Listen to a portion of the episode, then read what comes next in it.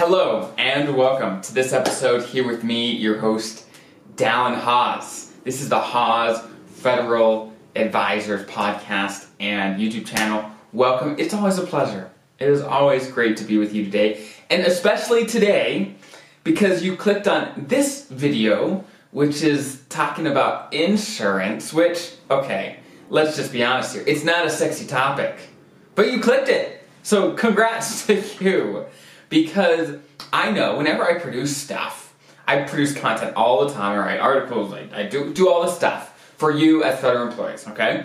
I know going into it that when I do stuff that's not about, let's say, the sexy stuff, like the TSP, your pension, those are kind of the sexier stuff.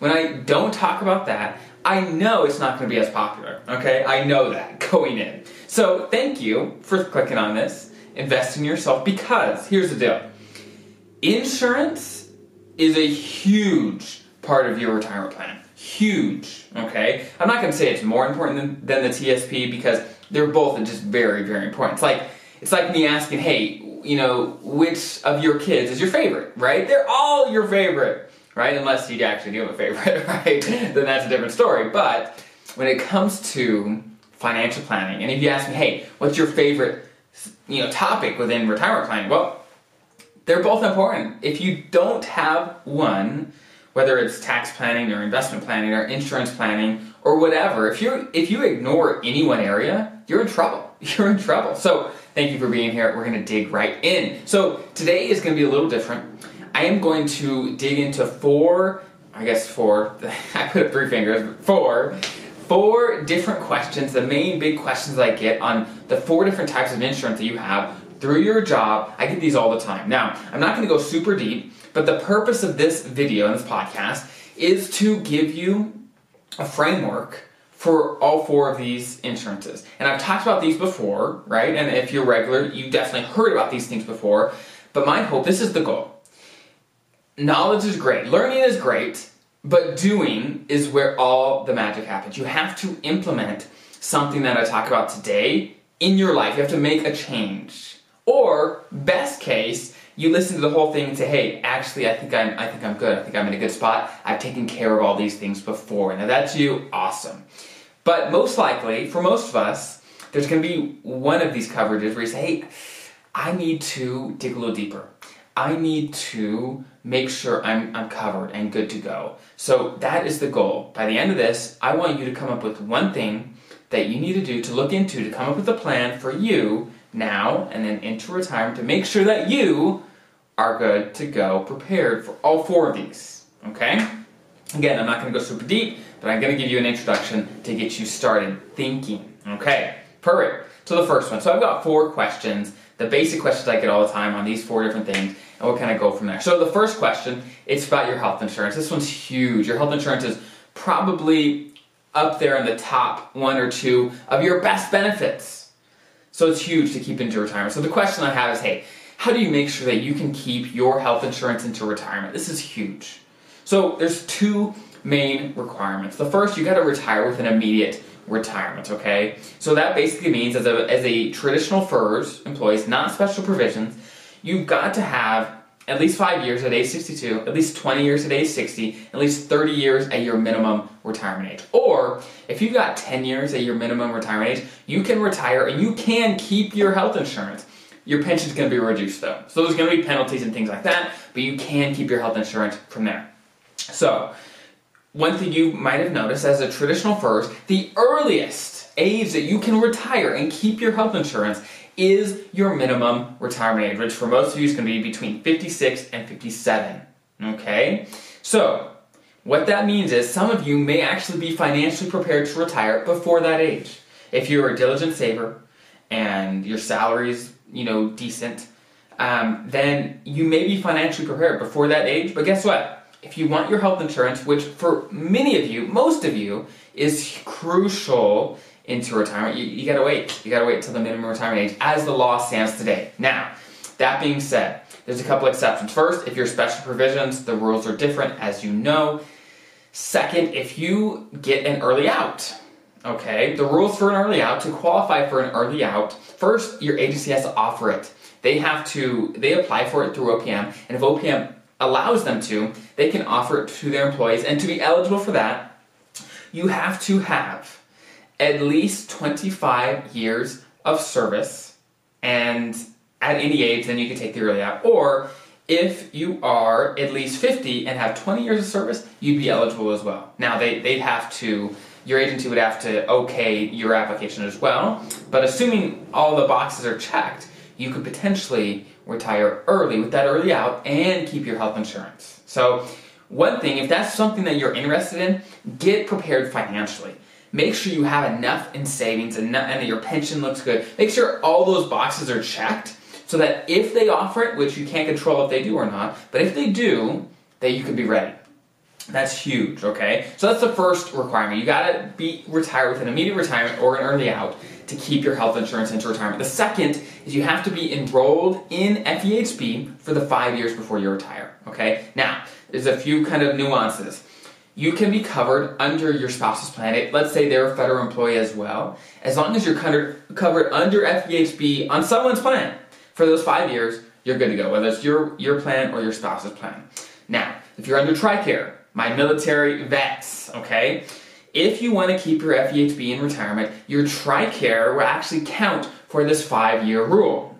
So basically, let's say the five years before retirement, you're covered under TRICARE.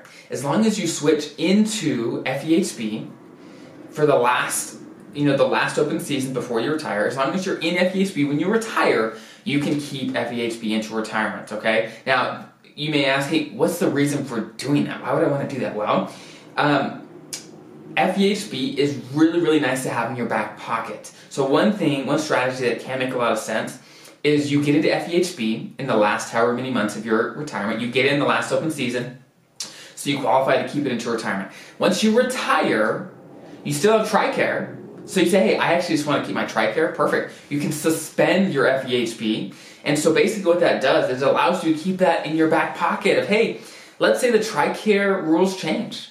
Maybe the cost goes up in the future. Maybe things change. You've got another option. And the FEHB, while potentially more expensive now, may not be forever. So you have it in the back pocket. You'd be able to suspend it, not pay the premium, but you'd be able to get back in later. And that, again, is just for the TRICARE folks because the rules are a little different for you. So something to keep in mind. Next, we're going to jump on to the next insurance. So this is about FEGLI, or your life insurance through the government. I'm going to do a really, really quick overview. First, there's four different parts. There's basic, part A, part B, and part C. Okay, the basic, you automatically get enrolled when you're hired. So most of you will have that. That is the most cost effective one. Your agency picks up a, co- a portion of the cost there. So it often makes sense to keep that for your entire career just because at 65, assume assuming you pick the 75% reduction, you get free coverage for the rest of your life, right? There's some living benefits, there's lots of perks, as well as the cost is pretty consistent over the course of your career. So that one, if any of them, makes the most sense to keep for your whole career and then life after after you retire. The part B is the most common one that I get questions on, and that's the one where you can get multiples of your co- of your salary as coverage. Okay, that's your coverage amount. And the issue with part B is once you hit your 40s, 50s, 60s, the cost just gets unbelievably expensive. It gets very expensive. So as early as let's say even your 30s, 40s, you want to start shopping around. You want to say, okay, is there better options? And now, if you're already in your 50s and 60s, it may be harder because your health may be not so good, but still, if life insurance is important to you, and I'm not saying it is, I'm saying make sure if you need coverage, get it somewhere. And if you're in Part B of FEGLI, make sure that um, you're getting the, the best price that you possibly can. Shop around, even if you're older, shop around. First, decide, hey, how much coverage do I need and for how long? Then find the best place to get it. Okay? So, I'm to jump on to the next coverage here. Okay, so dental and vision. So this one is, of course, a little less common, but very, very crucial. So there's a huge perk, and I've got great news when it comes to dental and vision. And that is, you may not have it right now, or may, maybe you might.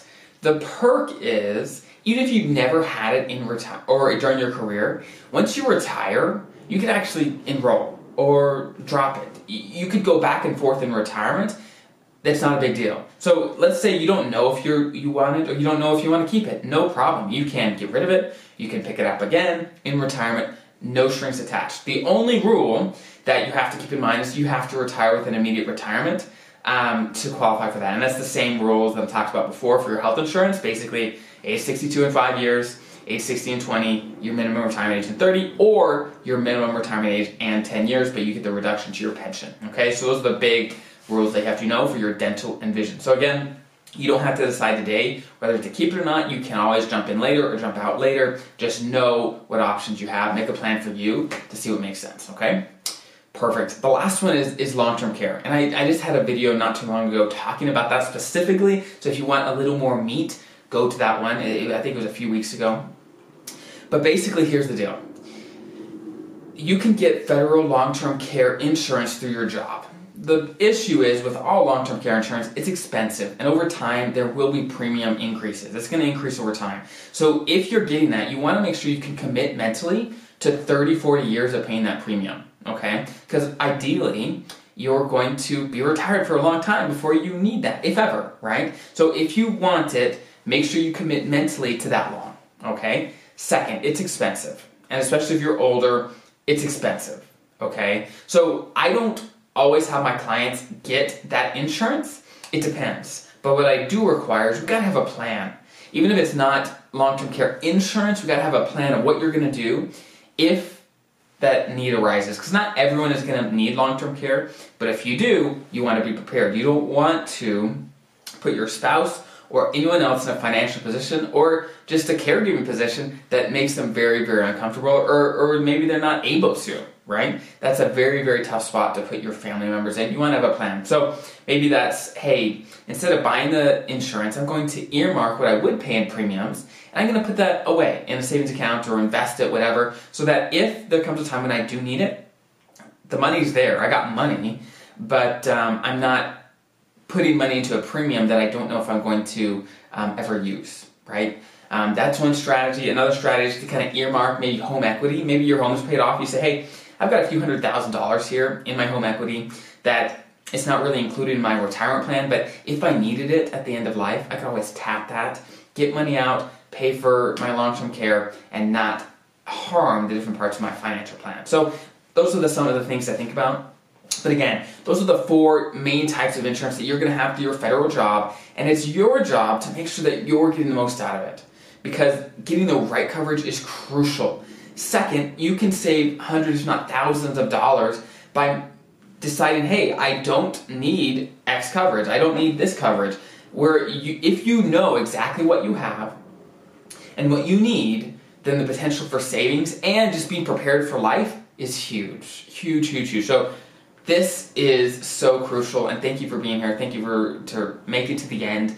If you have any other questions, there is a link in the description below where you can submit questions, and I cover them every week on Saturday in my Q&A. I hope this was helpful. Have an incredible rest of your day, and please take action. Please take action. That's what actually makes a difference in your life is doing something. So if you have to do anything with these four coverages, make sure you do it. Make sure you take action now, and I'll see you next time.